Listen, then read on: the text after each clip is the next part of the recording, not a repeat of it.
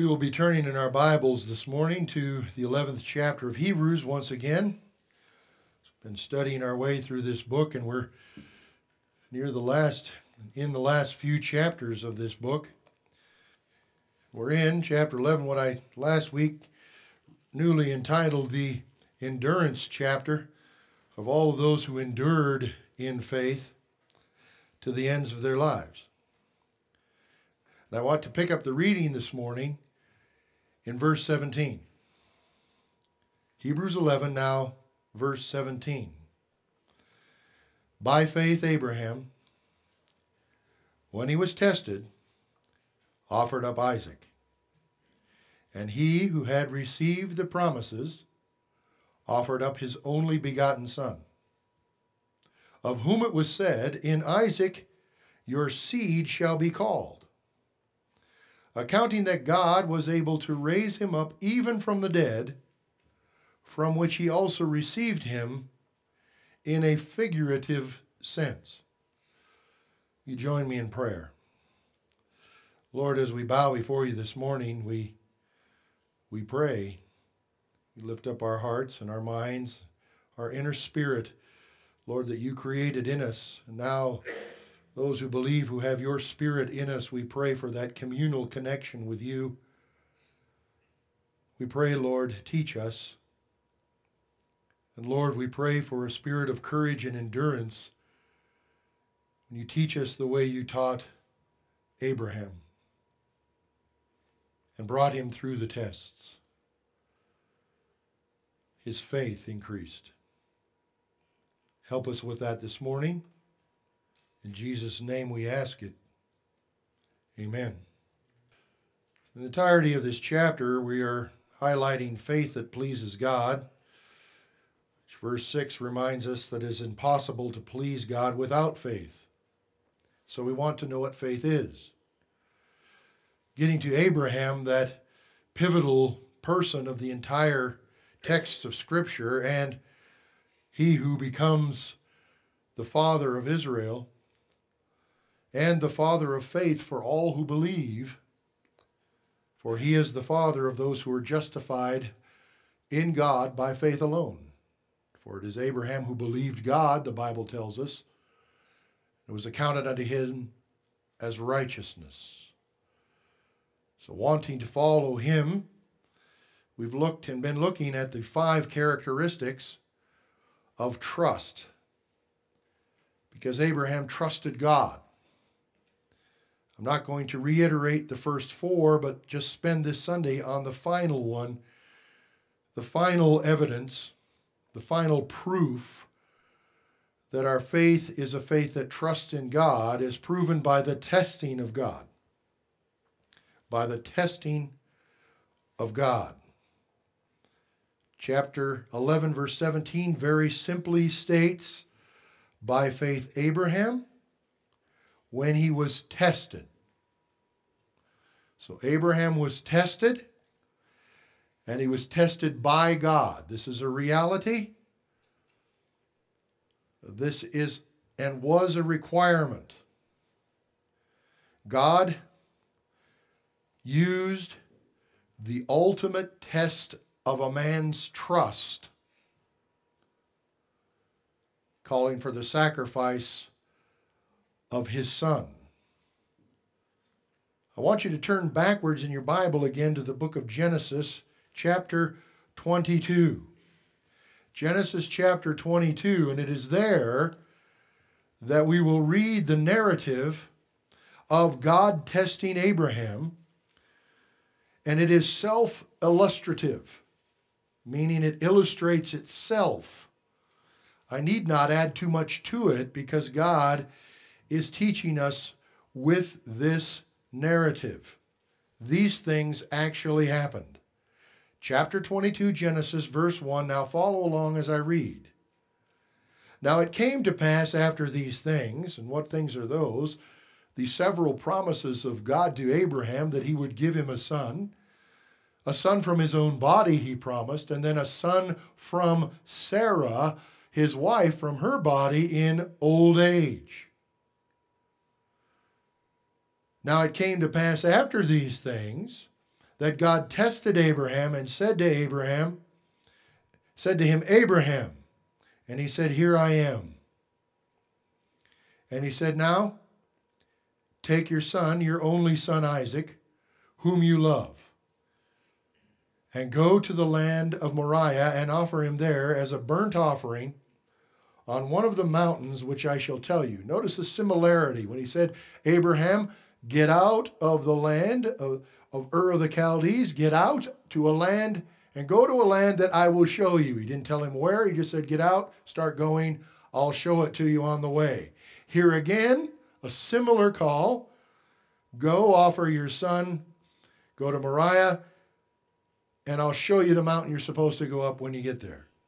Verse 3 So Abraham rose early in the morning. No discussion, no debate, no resistance. Abraham rose early in the morning and saddled his donkey and took two of his young men with him, and Isaac his son. And he split the wood for the burnt offering and arose and went to the place of which God had told him.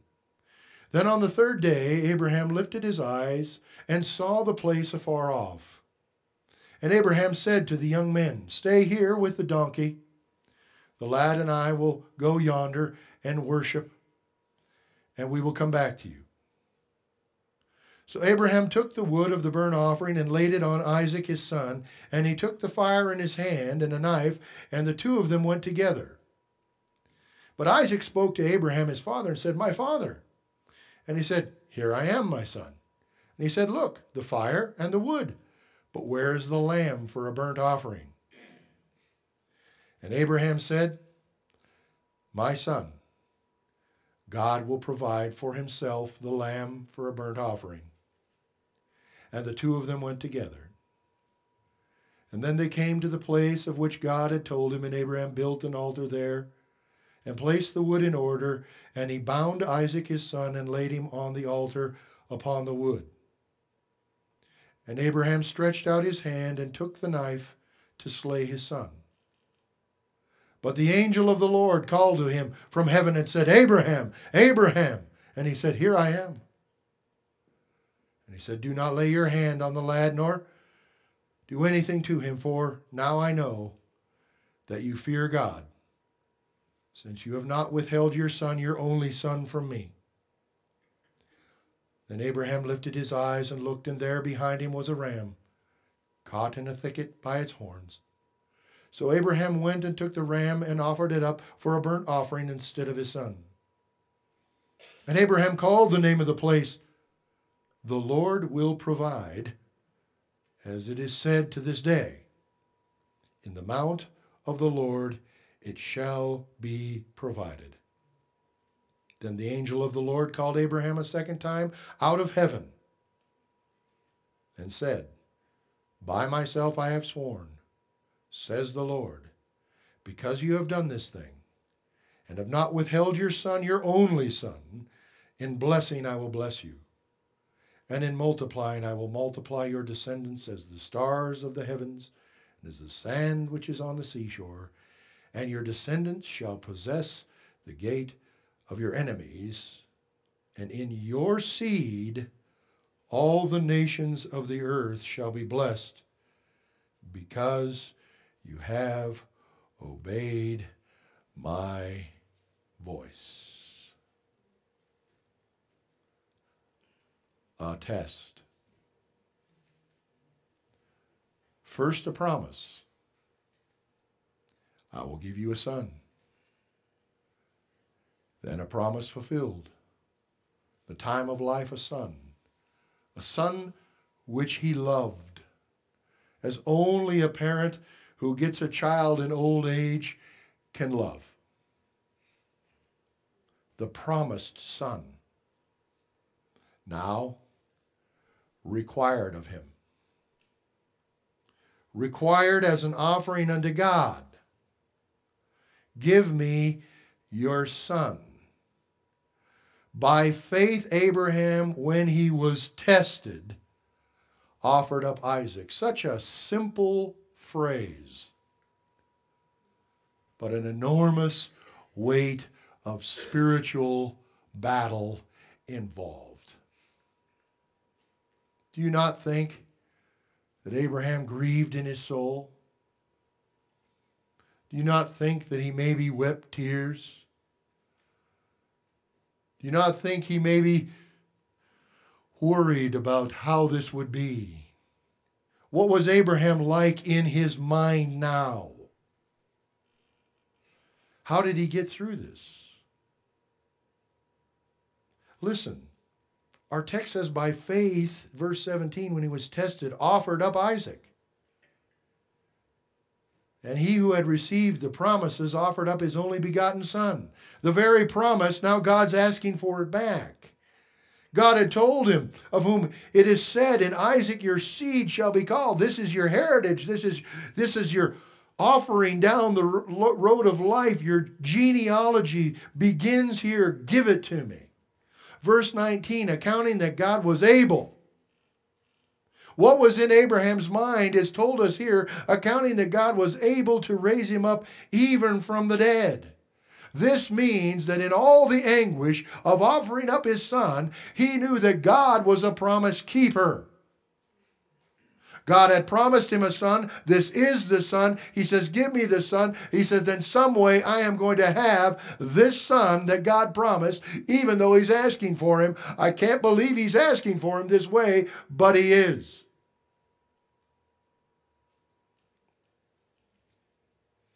We know that this wasn't the first test that Abraham had, was it?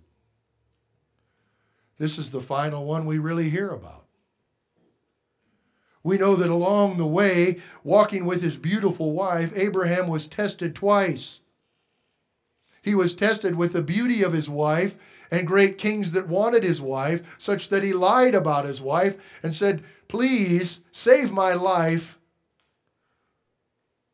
and tell them you're my sister. So he was not making the connection that God, who had promised, if you leave Ur of the Chaldees, go to a land I will show you, I will give you the land, I will make you a great nation. So he lied. He failed a test.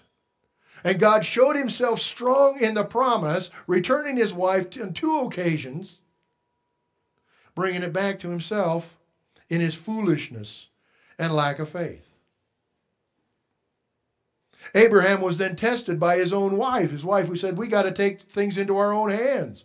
Here's my Here's my serving maid Hagar. Lie with her and produce an heir, and then we will fulfill God's promise ourselves. And Abraham failed, and he did it. And, well, part of what's going on in Israel today is part of that.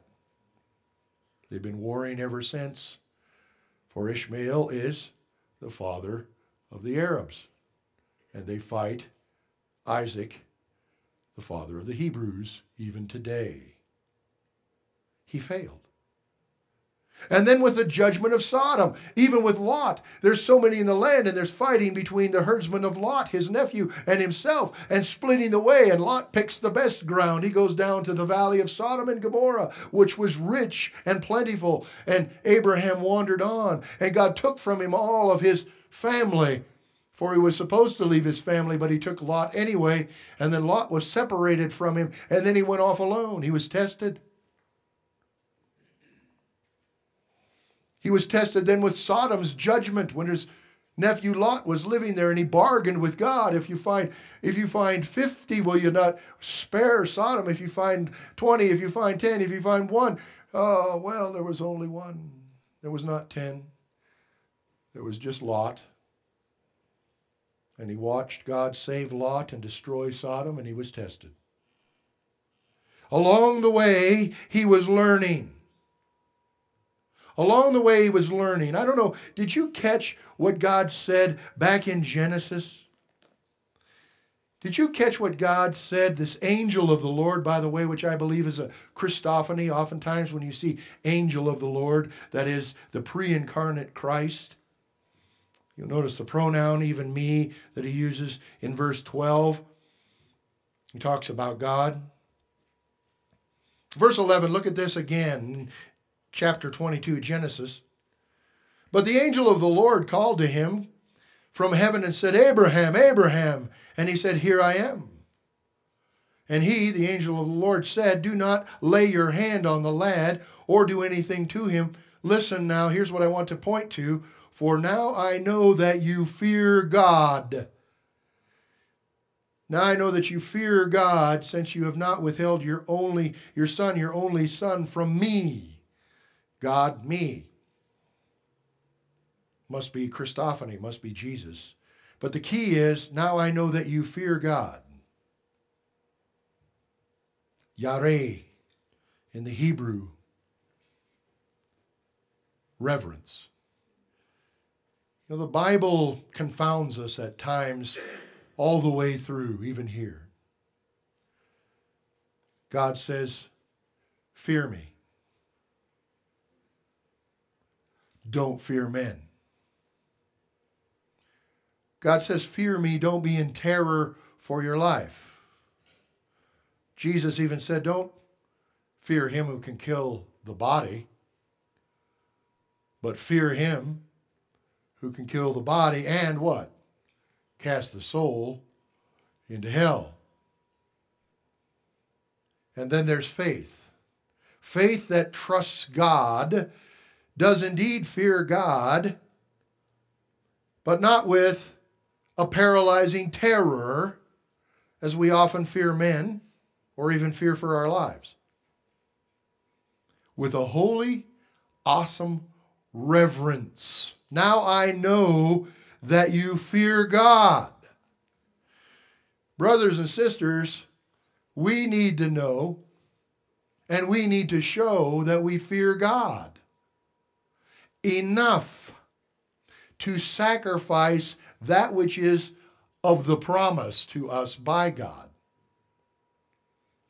Are children precious to you, fathers, mothers? Even if you don't have them, you know they're precious and you want them. I know this. How about being given one, only one,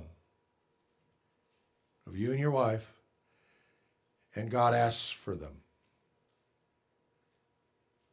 Would you be terrified? Or would you fear the Lord? See, that's the contrast God keeps giving us, and we struggle so much to wrap our minds and our hearts around.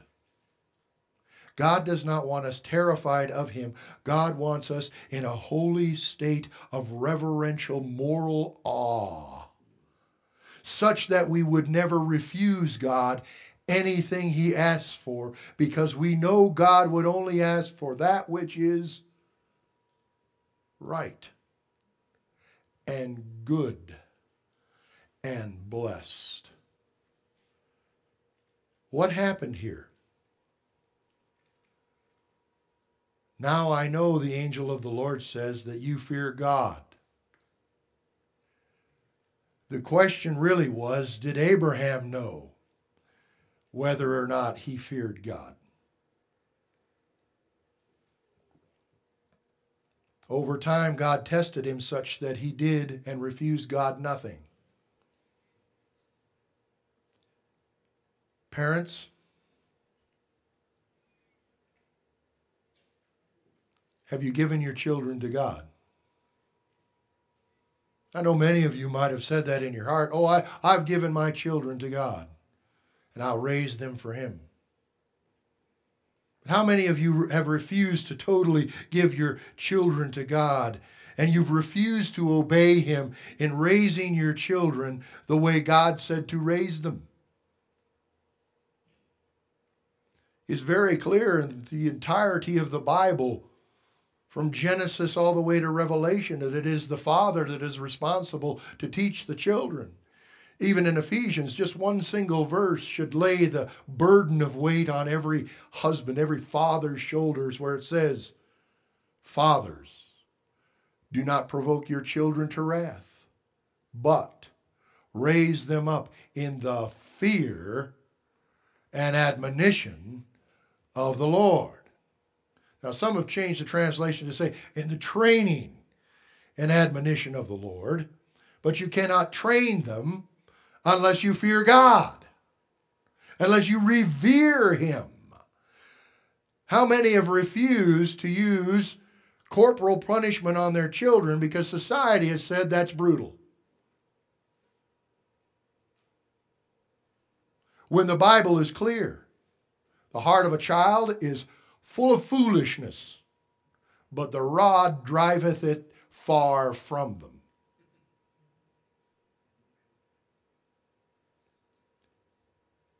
He who hates his child refuses to discipline them.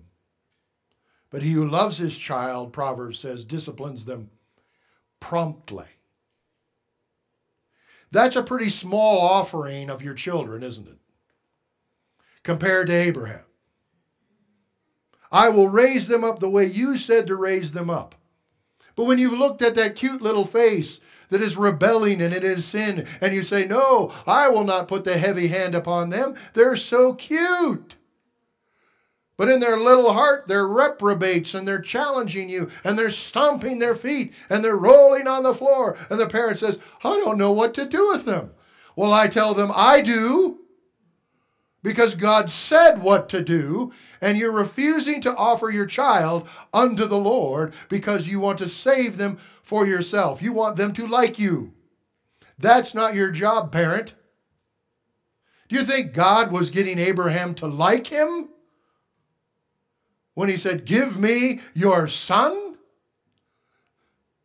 That's what he wanted? No, the goal was for Abraham to fear God and to trust in the promise. The Bible tells us if we do it his way, it'll work out his way. If we do it our way, we're doomed to fail. How many times did Abraham fail? Again and again and again and then this. So there's hope for you. And some might be saying, well, my children are all out of the house, or I don't have children yet. Well, if they're out of the house, you're not done parenting yet because you're not dead. How old was Abraham when he passed on the blessing to Isaac?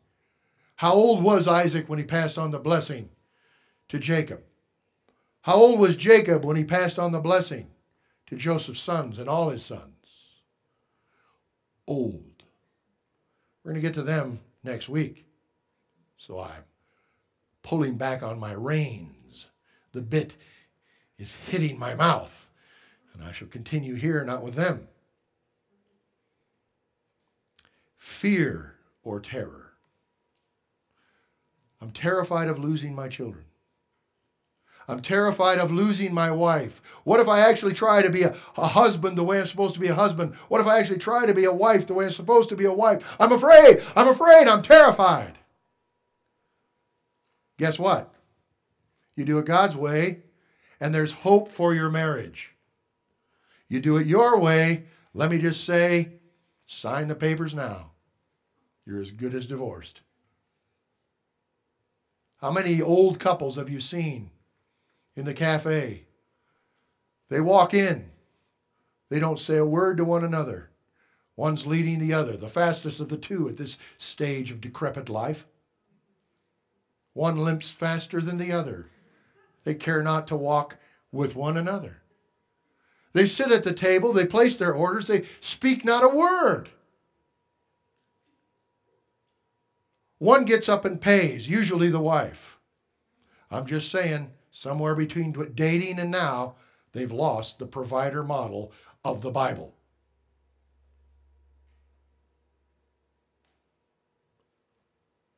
And then they walk out separately. The faster limper ahead of the slower limper, and they get in the same car. They go home and they say, See, we're still married. So you are. And how horrible it looks. If you do it God's way, you give yourselves to God, you give your children to God, you give your life to God, you follow God's precepts, God's principles, God's word in your life. And when you don't, you confess it. That was me. I was wrong. Here I'm going to try and do it right. Honey, would you forgive me? Wife, would you forgive me? Husband, would you forgive me? Kids, would you forgive me? I should have beat you more.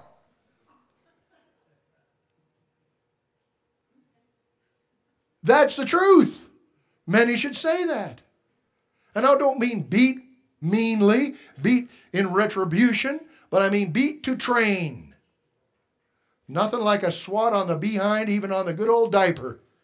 And they know what's happening. They were wrong. Abraham gave the whole of his child's life because God said, Do this. Now I know you fear me. So, are we going to walk in terror of the world, ourselves, or what we might lose? Or are we going to walk in fear and whatever God asks, are we going to give it? That's the example of testing. See, there's two ways out of every test. You know what they are? One, obedience. Two, rebellion. Either way, you're out. Test is over. When you rebel, the pressure goes away. When you obey, you can expect blessing, even if it's painful. You cannot imagine the pain he was suffering. Never has God endorsed human sacrifice.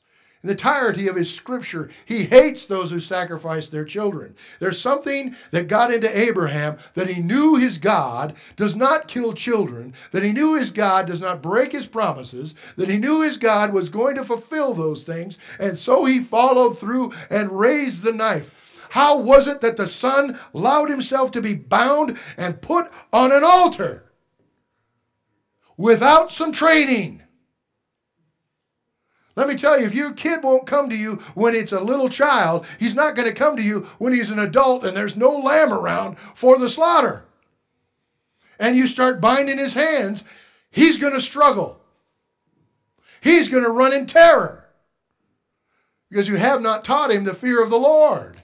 This young man got on the altar, and his old man dad, who was a hundred when he was conceived, did not lift him up there. I surmise.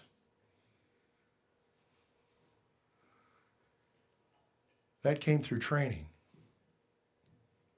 This is your God. This is our land. But, Dad, we don't own the land. Yes, we do. But right now we're pilgrims. God has promised us the land. Not only a land, a city that'll come down from heaven. This is our God. Now, watch our God as we put the whoopings on these kings. That's our God. Testing is good, brothers and sisters. Testing is good. Am I saying my position as pastor, Pastor Fred loves testing? No. I'm saying I acknowledge that it is good when it comes from God, and I've learned that through experience. Amen? God is faithful. I've asked God, increase my faith. God, help me grow up. God, make me wise. When we pray those prayers, we have to realize that that means God will test us so that we can grow up, to become sure of our faith in God. Listen to even Peter. Was Peter a big success as a disciple by and large? He certainly had some high moments. He was the one that confessed, Well, you are the Christ, the Son of the living God. But even he couldn't take credit for that. Jesus said, Well, you didn't get that on your own. You got that from heaven. The Holy Spirit gave that to you. And then two sentences later in our Bible, Christ is rebuking him for telling Jesus he can't go to the cross. Why? Because it terrified him. No, Lord, far be it from you that you should be sacrificed. By the way, have you not seen a little bit of parallel between Jesus, the sacrifice of the only begotten Son, and the only begotten Son of Abraham, who did not have to be sacrificed? Think on that. Peter, who ran, Peter, who denied Christ three times, through his testing became this Peter of 1 Peter chapter 1. 1 Peter chapter 1, here's a man of faith speaking to others to grow them up. 1 Peter 1, verse 6 In this you greatly rejoice. Their salvation, by the way. Though now for a little while, if need be, you have been grieved by what? Various trials. Notice there's some elements to this. Right now, you're in it. There's a time limit. If need be, it's not forever, it's a little while. You've been grieved, that's what they do, they're hard. And here it tells us the purpose, verse 7. That, this is what we call a purpose clause in the Greek. The introductory word of every purpose clause is hina. Hina in the Greek. We translate it as that. So you can write next to it. The purpose of this is that the genuineness of your faith, being much more precious than gold that perishes, though it is tested by fire. Did you hear that? Tested by fire. How they get gold pure? They test it with fire. The dross comes up, they skim it off, the rest is pure. It takes heat, which is uncomfortable. If you can't stand the heat, get out of the kitchen. You can't stand the test, rebel and run. But if you want to grow and be a good cook, stick in the kitchen. There'll be dessert. I never try and get very far from the kitchen for that very reason. Tested by fire, it's precious. What should be most precious to us, our children? What should be most precious to us? Our mate? Our wife? Our husband? What should be most precious to us? Our job? What should be most precious to us? Our wealth? Our lack thereof, so we can complain about it? Also equally valuable to some? or our faith? Our faith. Tested by fire. And how should it be come out that it may be, he says, found to praise, honor, and glory, not of you, but at the revelation of Jesus Christ, whom having not seen you love, Though now you do not see him, yet believing you rejoice with joy inexpressible and full of glory, receiving the end of your faith, listen, the salvation of your souls. Does that mean if you fail in faith, you're not saved? No, watch Abraham. Watch all of these here. It means the deliverance of your soul from failure and lack of faith. There's growing up. Abraham had to grow up to be the father of faith. He didn't start that way. He started well, but he failed along the way.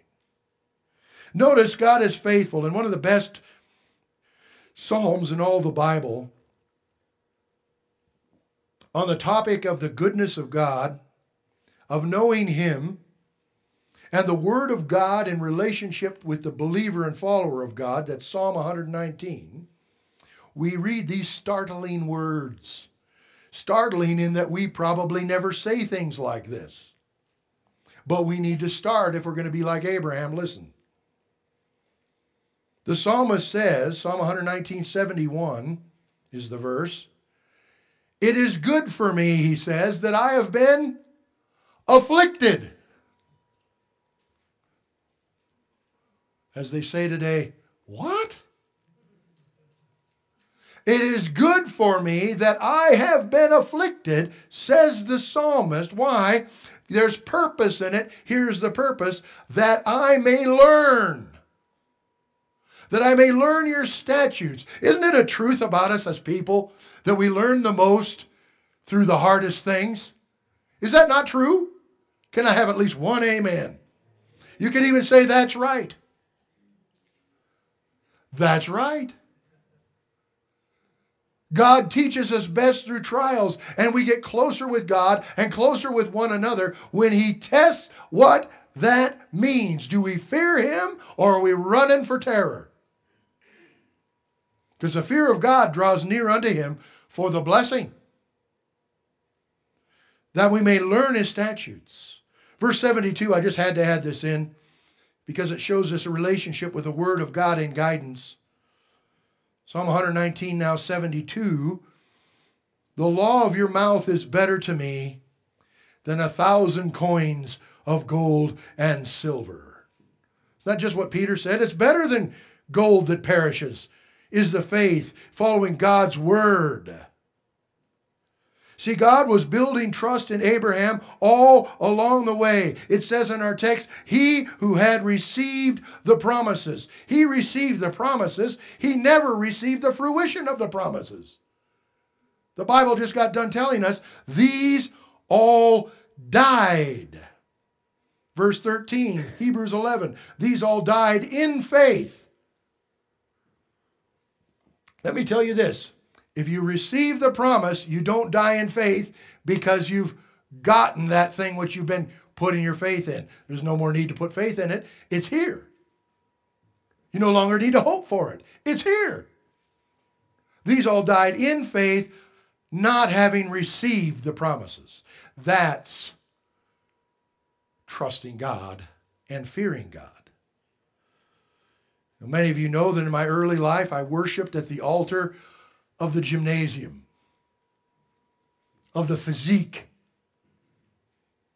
And I paid with my sacrifices, with regularity, faithfulness, to go in and work toward a goal. Body beauty which, by the way, is selling today at a higher rate than it ever has. We bodybuilders used to just shave our bodies for the contest season, and now these foolish young men are shaving their bodies all year long. I'm just here to say,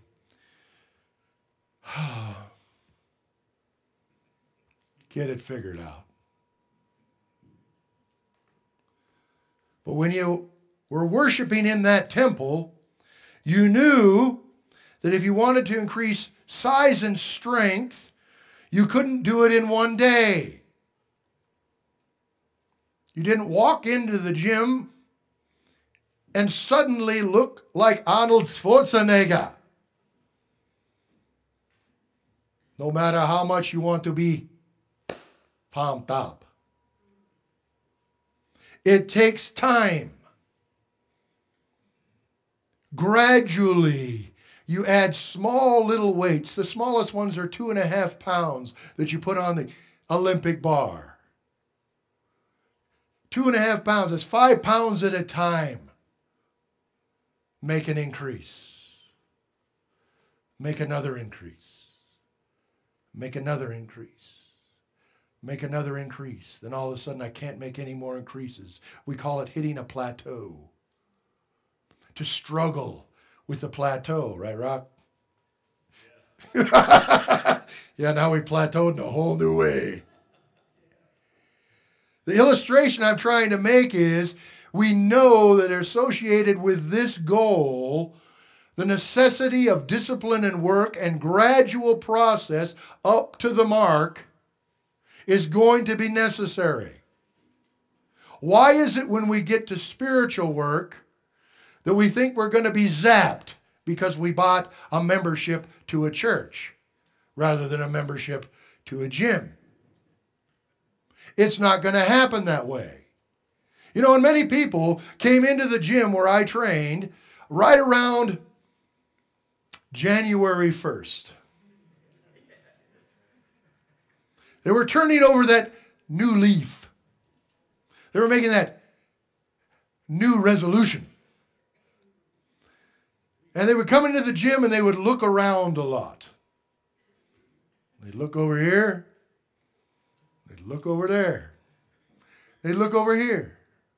We used to call them those who do calf raises, just exercising their calves. And in a few weeks, they'd be gone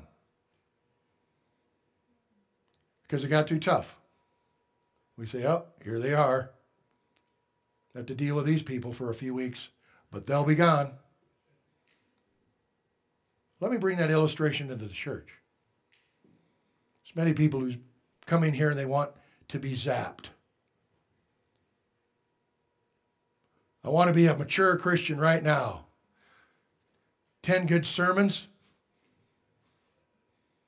a couple of Bible studies, a little offering in the offering plate, pumped up.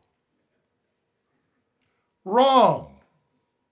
Doesn't work in the physical world. It certainly doesn't work in the spiritual world without trials and testing, without more weight being added to the bar of your life continually. And then sometimes when you hit a plateau and you can't go any farther, God is faithful to give you the testing of those spiritual muscles like none before to break through the complacency and the level that you've gotten to. The athlete knows that you exercise until it becomes natural to want pain. You all know the saying, right? No pain, what? I could stop preaching then now, right? You know this. No pain, no gain in the gym. No pain, no gain in Christ. He is faithful to test us. And some of you might say, well, I've never been tested with a trial like these things that you've been going through. Certainly not by Abraham. No. Perhaps you've not yet stopped rebelling and obeyed and you're lifting the same five pounds again and again because you're not brave enough to fear God. And you run in terror every time it gets tough. Let me tell you, you're doomed to fail and you'll walk out of the church eventually. Especially this one. I try to be as tough as God wants me to be on you, and all the time worry that I'm not being tough enough for us to grow up. You see, this is what Paul told Timothy, a young pastor, about growing up and serving God. 2 Timothy 2, verse 3 Therefore, you must endure hardship. Want to be a pastor now? Therefore, you must endure hardship as a good soldier of Jesus Christ. Soldiers go to basic training, and that's just the basics. They get to do push ups, they get to run for miles. They get to put on the right uniform. When they put on the wrong uniform, they get to do push ups and run. They get to yell and scream what they're told to yell and scream. They get to crawl under barbed wire, crawl over things, climb up things, carry heavy weights, wear shoes that don't fit. Don't matter, keep going. Change your socks, put them back on. Keep going. Do what you're supposed to do. And that's just basic training. Then you start really training. Soldier endures hardship to be a soldier. I worked very hard for a red beret. For a red beret. Bring it on. What are we working for here? A crown of glory. No one engaged in warfare, it goes on to say, entangles himself with the affairs of life that he may please him who enlisted him as a soldier. I am yours, you command me, I do what you command. Ours is not to question why, ours is just to do and die. Oh, that's a horrible thing to say from the pulpit. Is that really how soldiers think? No, but they have to if they want to live. Do what God says. But it seems like I'm killing my son. You're not. Seems like I'm killing my daughter. You're not. Not if you're doing it His way. Keep doing what He said clearly in His Word, not what you want niggling in your heart. Jay Adams said, discipline.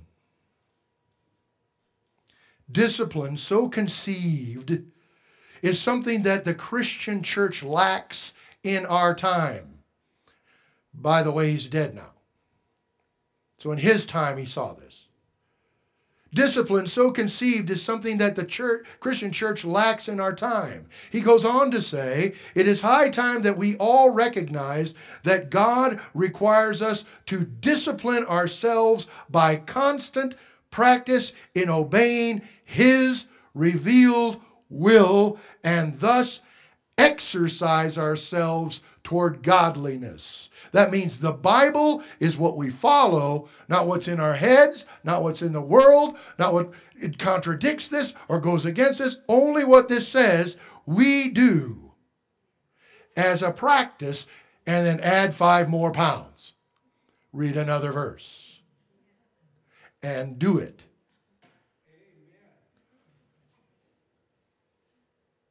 Thank you for that. Even the discipline of diet takes time. Since I've used some of my bodybuilding analogies this morning, I'll use another. When the contest would get near, we had to get skinny and keep our muscles. Lose the fat, keep the muscles. The first year I was in the Teenage Mr. Montana contest, I tried to stop eating almost everything bad all at once. Cold turkey. Well, that didn't go too well. I'd go really good for a while and then I'd binge. Ah! And mom would come and say, What's in the fridge? Where's the stuff I. We were going to have that for dinner. And it's gone. I was off the wagon. I couldn't hold to it.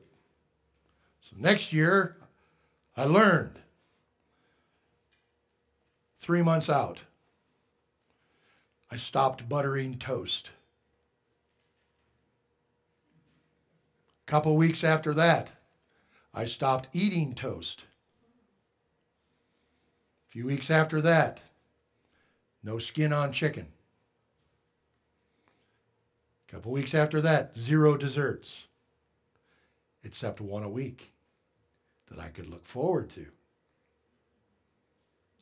I can have that dessert on Saturday if I just don't eat it today. And cut it down and cut it down till I'm eating tuna out of a can and liking it. Zero flavor, zero garnish, keeping the muscles, losing the fat.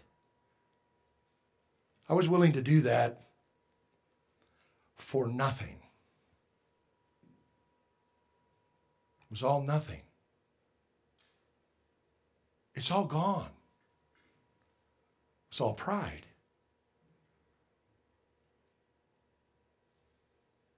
See, that's how you have to pursue God in faith. One little thing at a time cut out. No, I'm going to be holy tomorrow. Cutting it all. Pooh! Done. You know what I'm talking about, right? I'm going over time. Oh well, it's for free. You say that and you and you you do good till Wednesday, right? Man, that thing Pastor said on the Sunday, whoo, eh, I got sin I gotta deal with. And say, whoa, all gone. Whole pattern of life changed this Monday. Look at me. Oh, praying, reading, Bible studying, talking good, listening good, walking good. Wednesday, uh oh. Thursday, oh man. Friday, you think you've lost your salvation. Right? Because you tried to do it all at once. And you didn't get any help because you can't tell nobody you're having trouble, right? No. No, that would be unchristian. No, that would be Christian. Even bodybuilders help each other grow. What's wrong with us? Get a spotter. Get someone to say, one more rep. No, man, we're going to the gym today. You're not sloughing this. No, I can do it. No, you can't. Not without help from your church, not without help from God. Discipline. But refusing to discipline yourself, to discipline the people in your life, your children, your brothers and sisters, your pastor, means you're working in terror, not in fear.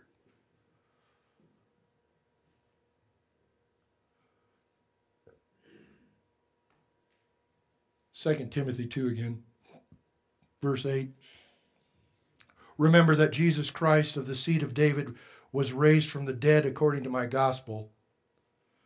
Listen, for which I suffer trouble as an evildoer, even to the point of chains.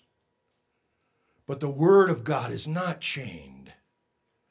Therefore, I endure all things for the sake of the elect, that they also may obtain the salvation which is in Christ Jesus with eternal glory. I endure all things. And then he says this this is a faithful saying, for if we died with him, we shall live with him. If we endure, we shall also reign with him. Now, here, here's the place where you get caught up. If we deny him, he also will deny us. Let me tell you, this is to the apostate. This is the one who said, I believe, but never does pick up a weight. This is the one who comes into the gym for two weeks and does calf raises and looks around and thinks they've gone someplace and says, Oh, this isn't for me. And they deny him. They never were of him. Two weeks in a church does not a Christian make and does not a Christian prove. You stay till death do us part because we're the body of Christ. And then this hopeful thing, verse 13. This is to true believers. If we are faithless, Abraham, oh yeah, this is my sister. If we are faithless, oh yeah, Abimelech, this is my sister. If we are faithless, oh man, God, don't, don't, don't hit Sodom. He remains faithful. He cannot deny himself. When God promised Abraham, he stayed faithful when Abraham what? Wasn't. When God promised you that if you believe on the Lord Jesus Christ, you shall be saved, he is faithful. When you fail, He's still faithful. But He still says, I'm going to test you so you can fear me. Now get up, put two and a half more pounds on either side of that barbell, and let's start training.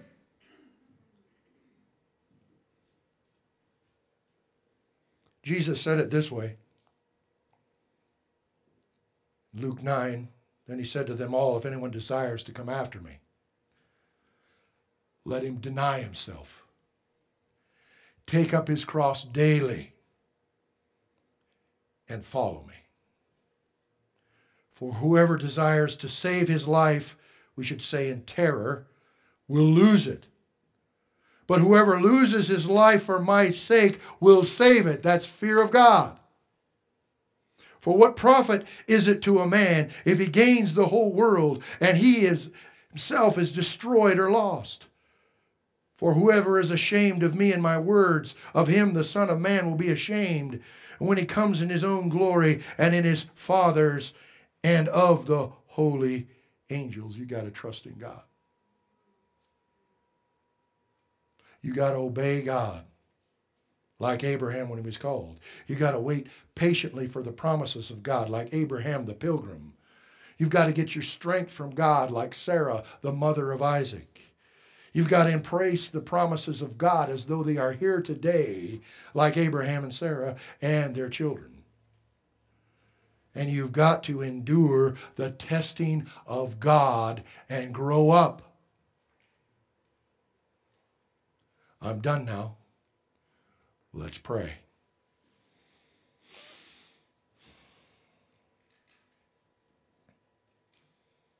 Help us for we are terrified at times. O God, and you know it. We pray as David, Lord, remember that we are just dust. We are weak, and we need you to make us strong by the power of your Holy Spirit and by drinking in the Word of God and growing strong. Let us not fall into terror, but let us rise up in reverential fear, Lord, and do what you say and trust what you've promised and be blessed. We pray this in Jesus' name. Amen.